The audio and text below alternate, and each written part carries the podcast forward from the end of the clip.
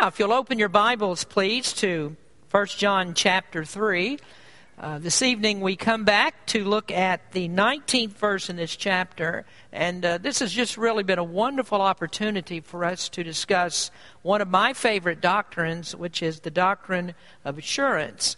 And I've really enjoyed this discussion, and you could probably tell that because I'm taking four messages just to deal with this one verse, and we've just been able to expand things and just looking at some uh, great uh, areas concerning assurance. Uh, since I'm no longer in school and haven't been for a long, long time, I've, I don't have the opportunity to sit down with people and uh, argue this doctrine. And I spend most of my time around Christian people, of course, and people that are of the same persuasion that I am, so you don't have much of an opportunity to argue about these things. But I remember when I was in school, especially when I was in high school, that uh, my high school was located close to uh, Asbury College and Asbury Theological Seminary, which is a big uh, pre- actually a very prestigious seminary among the Wesleyan Methodist. And I had a lot of people in my classes that had parents that went there, uh, uh, went to school there, or taught there. And of course, the Wesleyan Methodists do, believe that you can lose your salvation. And so we would sit and just hash this thing over and go over time and time again, arguing on the doctrine of eternal security. And uh, then, I, when I was younger, um, you know, right after my wife and I had been married just a few years, I had the opportunity to do some traveling with my dad as he was debating uh, different people on different certain kinds of subjects. And, and this one, eternal security, was one topic that he debated. And we've, we're, we're now living in a time when you don't hear too much about debates between denominations. Uh, people don't do that much anymore because Christianity has become very generic.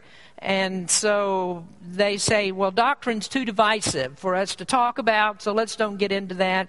And so you don't see debates going on between denominations. And I think one of the reasons is is because there just aren't enough people anymore that care enough about doctrine and actually know enough of the Bible to even sit down and discuss these things with you. And unfortunately, that's true uh, among a lot of preachers. But I grew up in a time when uh, doctrine did matter, and when you were, if you were a Baptist, that separated you from other people. And this doctrine of eternal security was one of those separating doctrines.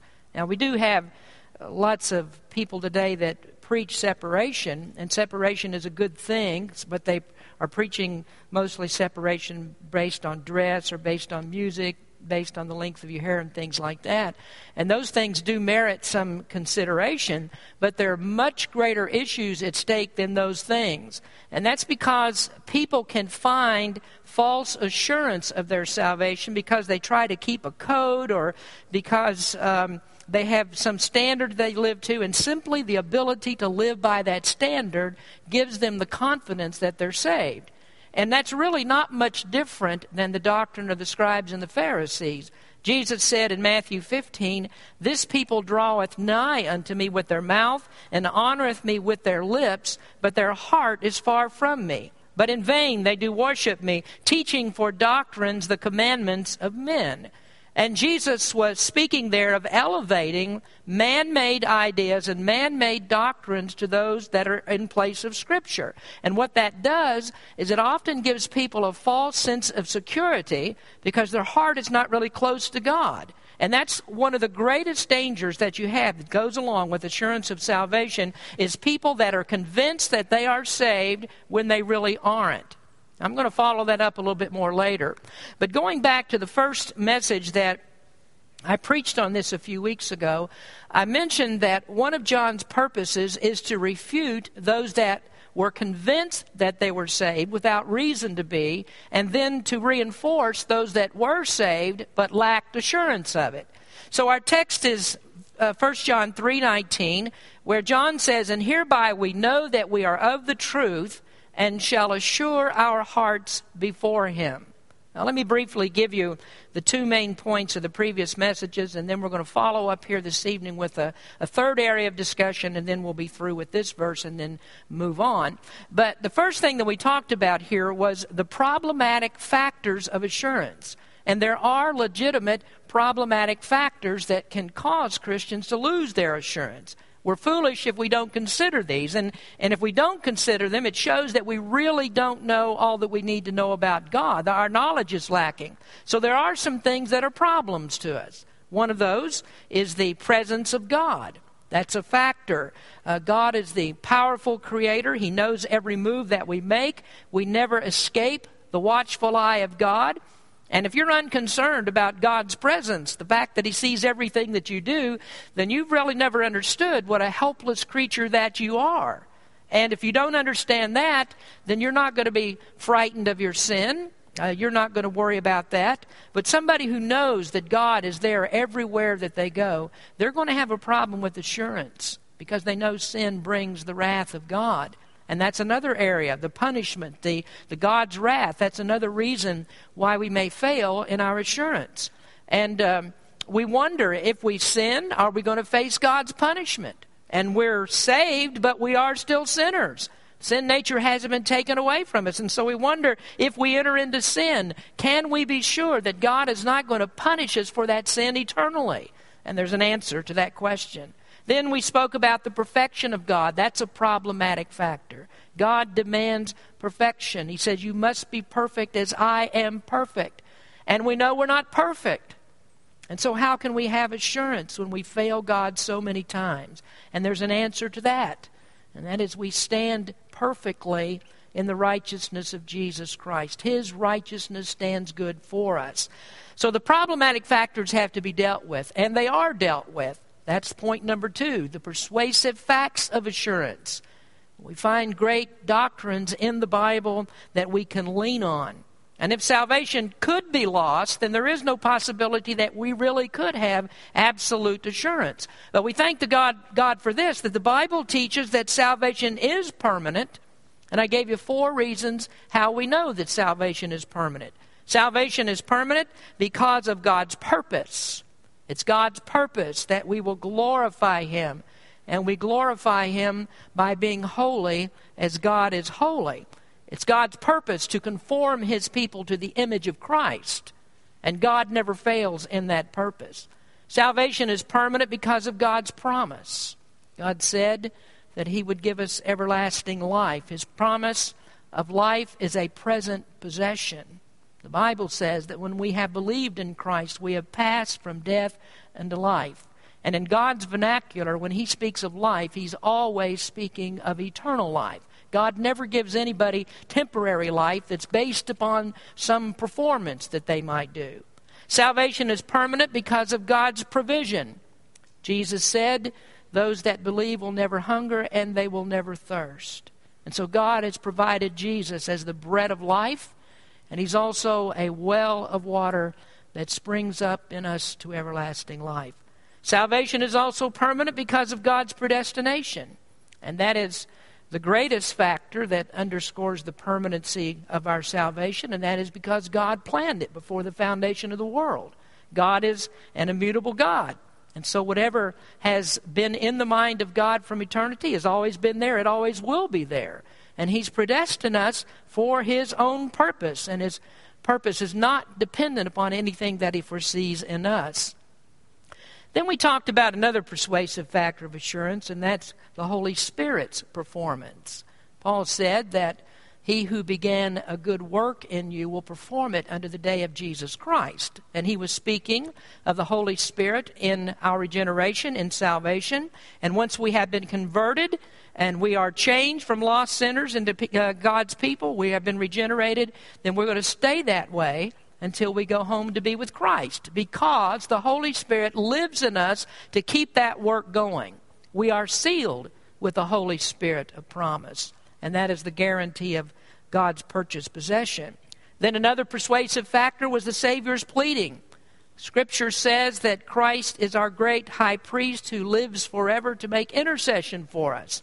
John says in the second chapter, we have an advocate with the Father.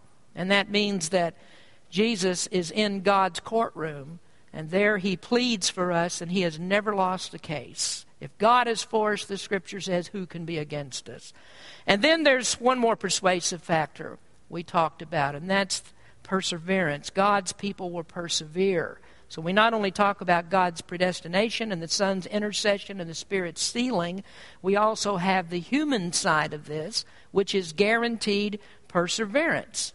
The Holy Spirit enables us to do righteous works, and those are the evidence of our salvation. So that's just a brief summary of three previous messages, and all of that is worth revisiting time and time again. But we need to finish this up. We need to move on in our study and get beyond the 19th verse. So I want to talk to you tonight about the third area, and we'll finish with this, and that is the personal feelings of assurance. The personal feelings of assurance. And personal feelings are important. Uh, personal feelings have to be planted in the right soil, though.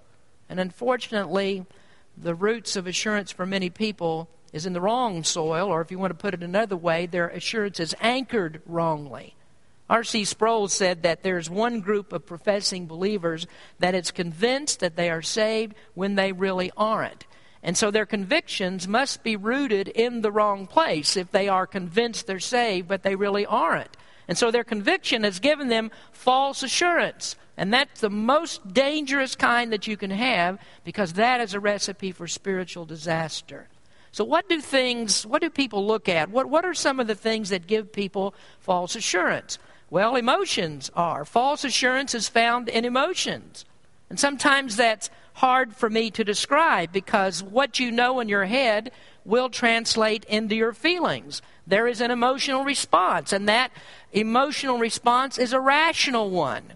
That's the one that's that's the thing that separates us from animals. I know there are a lot of people who think, well, my dog loves me. And my cat loves me.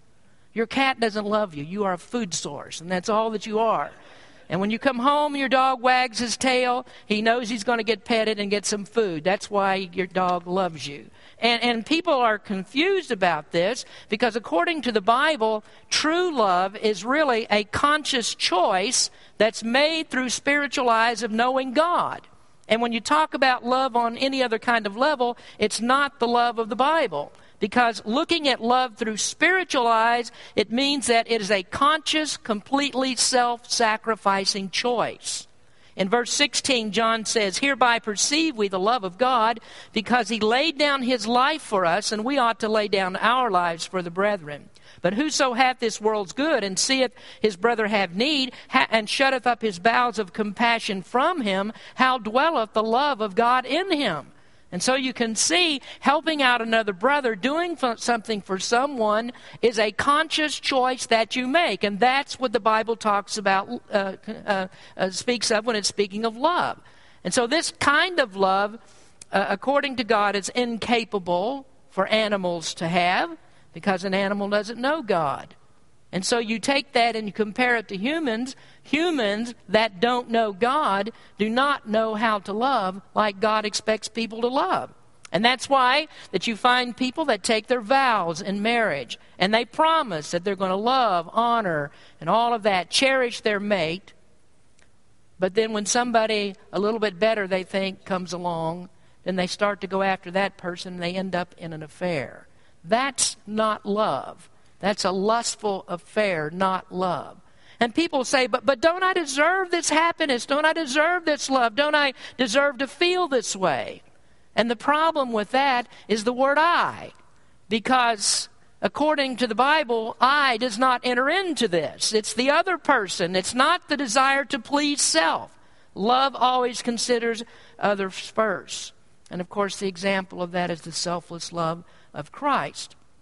But religion is that way too. Uh, people have a desire to please self when it comes to religion. And so they look for a church that gives them self gratification. And many people are looking for churches in this way. How will it satisfy me emotionally? And I'll get to that a little bit more in just a moment. But most people do not look for a church based upon the doctrine of the church. And doctrine is really the only validation that we have of assurance. That's where we receive our real assurance, is in our doctrine. And if you divorce yourself from the doctrine, then your assurance is built on nothing but straw. You have a house of straw, and when a storm comes, that gets blown away. And so, this emotional side, I feel it, therefore I am, is actually a house of cards. Emotions lead people to the wrong churches. They want to be stirred up emotionally, and so they choose a church based upon the music style, based upon social activities, or even based upon the preacher's style. What he says is not as important as the way that he says it. And that's kind of an interesting thing to me because we had a former member of, this church that once told me that he liked the people and he didn't have any problems with the church. His only real problem with the church was me. I was his problem. And the problem was, he said, You're just not emotional enough when you preach. And so he chose a church that had a more emotional appeal. And today that man's out of church, his family broke up, and it's all lost. It's, it's a bad mistake to choose churches based on emotion. The most important thing is what comes out of the pulpit. Now, I think the difference in our church, and there are many differences in ours and other churches, but here's one thing that we do we keep preaching the laws of God. We keep making a demand for holiness. Now, and I don't mean holiness in the sense that we check off a rule sheet to see if everybody's in compliance. We preach that salvation is more than raising your hand and walking down the aisle. And here is a problem with much preaching because when a preacher stops there, what he does is he shortchanges the gospel. In other words, he makes no demand for repentance. He makes no demands concerning the lordship of Christ. And when you pre- preach to people like that, the people won't lack assurance. And the reason they don't lack it is because they're convinced that they're saved when they really aren't. And the preacher's there to tell them, you are saved and you are eternally secure. You're, you're once saved, always saved, and don't ever doubt it. No matter what happens later, don't ever doubt that you are actually saved. So they get the profession and they move on. Hand them the rule sheet, and if you keep the rules, then you must be pretty good. Your salvation is okay. So I feel saved, and I was told never to doubt that. And though so, there's never an examination of the heart. There's never any real look into that to see if the profession was really genuine. One author said it this way He said, Preachers today want to make it easy as possible by their approach to accept what they think is the gospel and then immediately make people feel secure. It is a very dangerous thing to understand the doctrine of eternal security, to understand the eternality of salvation, but not to understand the truth about repentance and saving faith. Because now what you're doing is psychologically assuring people that their salvation is forever when they don't even have it. Because when they came, they never came through the path of true repentance and true confession of Jesus as Lord to the degree of self denial and self sacrifice and self submission. But where there is convicting preaching, doubt can be created. And that's true. When you preach the doctrines of God's Word and you preach holiness to people, when you preach repentance to people, then doubt starts to be created. And that's purposeful so that we examine ourselves. But I feel it, so therefore I am. You see the mistake in that? When you're fed false information, you can really feel good about yourself, but that doesn't mean that you're saved.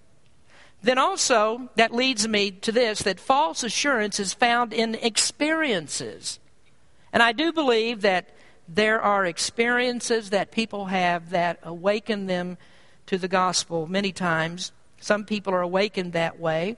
And there may be, or there is, that singular moment when you know that you're saved. Now, I've made the mistake in the past of telling people that if you can't pinpoint that tingly moment when it happened to you, the exact moment that you believe that you were saved, then you probably aren't saved. But then as I got older and I learned about my own experience, I saw how dangerous that can be. Because if you depend on knowledge of the experience or the fact that you had an experience, then where I am now can be so far removed from the time that I was actually saved that I may not remember anymore to be able to pinpoint that exact time. The important part is not where I was then, the important part is where am I now? And do I have the do I have the, the evidences of salvation in my life? Because if I have the evidence, then I know that there was a point in time when I had the feeling of knowing that I was saved. That makes sense to you? So you don't want to rely upon the experience if you don't have the evidence in your life now, because that means the experience was, quite frankly, bogus. The experience means nothing. So experience is subject to many factors. Nobody in Scripture is ever asked, What did you experience? But they are asked, What do you believe? Experiences differ from person to person. For example, my wife had an uncle that died a few years ago. And I do believe that he was a Christian. Before he was saved, he drank all the time and, and um, he made a fool of himself, falling all over the place and being drunk all the time. Whenever he would come to visit, he was always a wisecracking critic of, of Christianity and, and of uh, living a Christian life. But then he had a major heart attack. And his story was that he saw Jesus and he felt a hand that touched him and God spoke to him and he was convinced to be a Christian. And people ask me about that all the time. Do you believe things like that? I mean, do you believe that, that God appears to people? And do you believe that Jesus appears in hospital rooms and God actually talks to people in that way? And I have to tell you, no, I don't believe it. I don't believe that happens. I think it may be possible that people think that they see things and they may be moved by that, and what they think they saw might actually push them to salvation. But I don't think that God appears that way and works in that way. And I'll tell you why. It's because the Scripture says that we are born again by the Word of God. It is the written Word of God that the Holy Spirit uses to regenerate the heart and bring people to repentance and faith. Subjective experiences ultimately create confusion. Now, it might not in one individual case, but if you teach people to rely on subjective experiences, then you'll end up with a lot of people that have had their visions and they've had their dreams and they have their experiences, and none of them can be properly evaluated. Never on an objective level. You can't measure somebody's experience. But that's exactly what we do need. We have to have something to measure it by. And we do have something to measure faith by. We have the Word of God. We have the canon of God's Word. Now, interestingly, that's what the word canon means. It means the measuring rod, it means the standard. And when a, when a book of the Bible is considered to be canonical, it means it's been put there as the standard, that it, that it matches the other books, that it's a standard to go by. Well, the objective standard can be trumped by people's experiences. And that's what happens with the charismatic movement. That's why it's perpetuated. It's what happens what happened with the Mormons. That's why Mormonism is perpetuated because the standard of God's word is abandoned and the experience of seeing an angel or or getting a message from God or or speaking in a strange tongue, seeing a bright light, whatever it might be, that becomes the revelation instead of the objective word of God. And so people are fooled into following that rather than the canon, rather than the objective word. So going back to my wife's uncle, I listened to his experience, but I never did believe it. But I could talk to him. I sat down when I talked with him and I heard him tell me what he believed, and I watched and saw what it did in his life, and based upon that, I believed that he was a saved man. I didn't count the fact, or what he thought was a fact that he spoke to God and saw Jesus. No, I relied upon what do you believe about the Word of God? What do you believe about Christ? And what does your life show? Now, that leads me finally to true assurance is found in education. And I'm not speaking of education like Harvard and Yale. Not do you have a degree, not have you been to Bible college, nothing like that.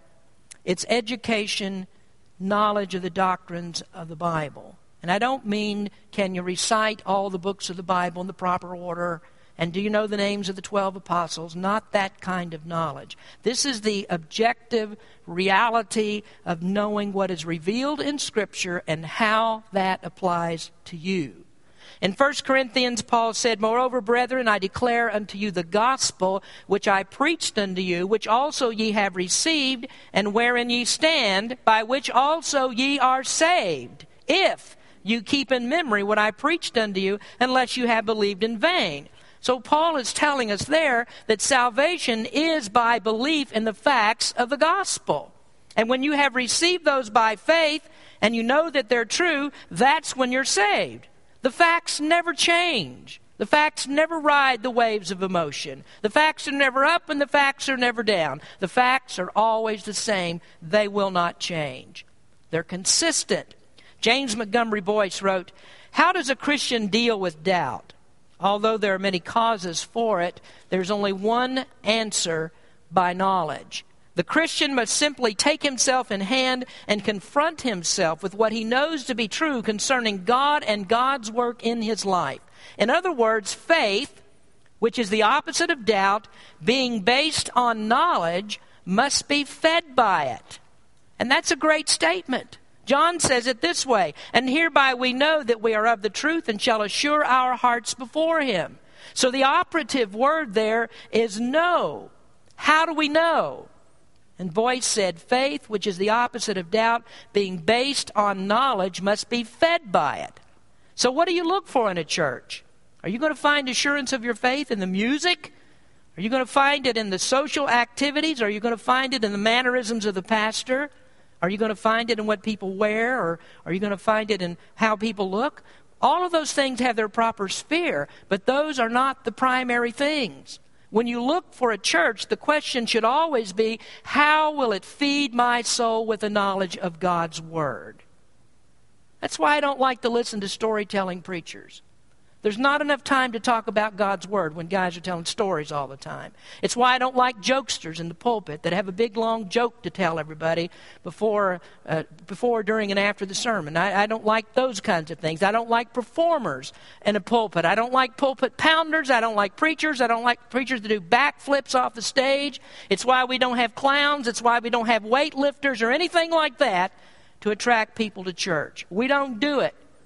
It's why we preach the Bible chapter by chapter and verse by verse, and it's why we examine God's Word. And it's because that's the way you find assurance. I don't use the dartboard method for trying to pick a scripture to preach to you on Sunday morning.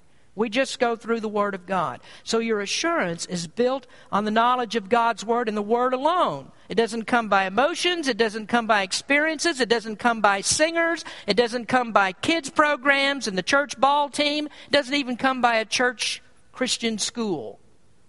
Assurance is built on the objective standard of God's Word. What is it that we believe to be true? Paul said in 2 Timothy 1, verse 12, For the which cause I also suffer these things. Nevertheless, I am not ashamed, for I know whom I have believed, and am persuaded that he is able to keep that which I have committed unto him against that day. I know whom I have believed. I am persuaded that he is able to keep that which I have committed. That is assurance. Why does he have assurance? Why are you persuaded, Paul? Why do you have assurance? He answers that I know whom I have believed. I know, I know, I know. Listen to what John Gill says. He's one of the greatest expositors and deepest theologians the Baptist ever produced. He said, Knowledge and faith go together. They that truly know Christ believe in him, and the more they know him, the more strongly do they believe in him. Now, do you hear what he says? Knowledge and faith go together. They that truly know Christ believe in him, and the more they know him, the more strongly do they believe in him. And that's why I'm thankful for all of you that come out on Wednesday nights, that you see the importance of coming to church on a Wednesday night to hear God's Word. I'm thankful for that because you are the ones that I'm most assured and are the most assured members of the church. I'm most assured of your salvation and you're most assured of your own. Why? Because you listen to God's word, you take that in, you take the opportunities to learn from this. The more strongly that you believe, the more strongly that you know Christ, the more assurance you'll have of your salvation. Now, I love it when people come to me and say, well, well we, we have a copy of the sermon and we're going to listen to that again. And you tell me, well, we discussed that at dinner. We discussed that at breakfast and you're reading the Bible at home and you're studying the scriptures. I don't worry about those kind of people. Now, folks, I know the sermons that I preach are not great. I don't claim that they are.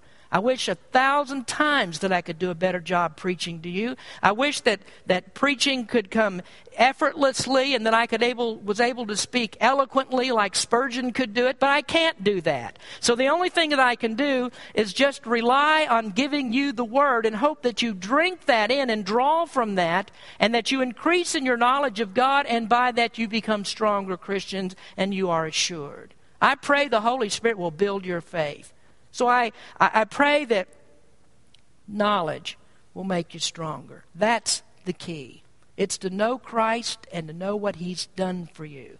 See, the problematic factors aren't problems anymore because God takes care of all of that, and His justice, His, His holiness, His wrath, His punishment, all of that is satisfied in Christ.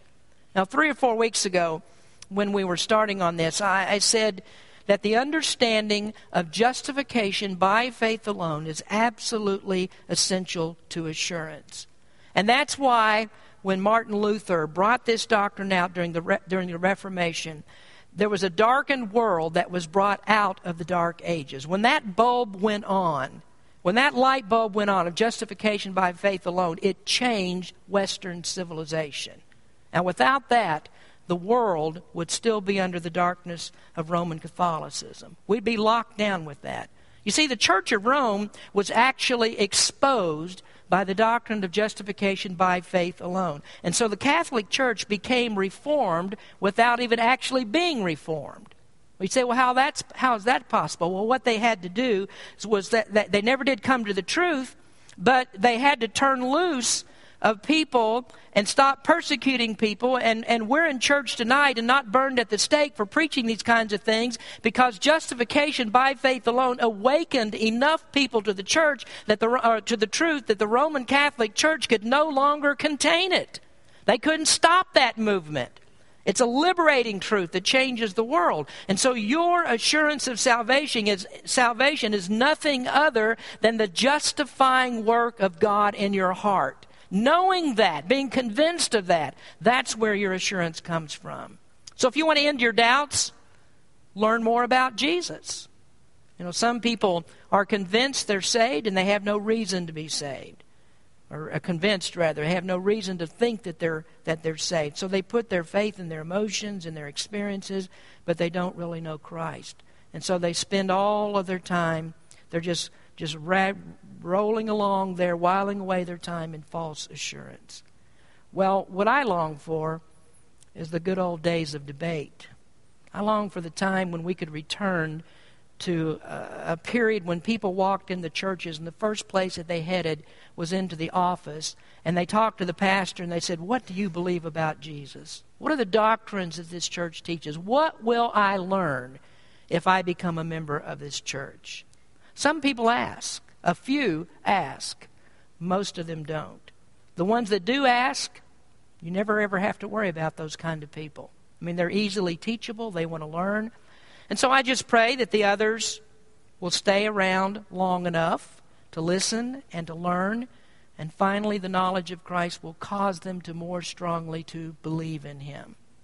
Now, in the first message, I gave you three categories of professors three categories, four categories rather, of, of people who said something about salvation. People who are unsaved and know they are unsaved.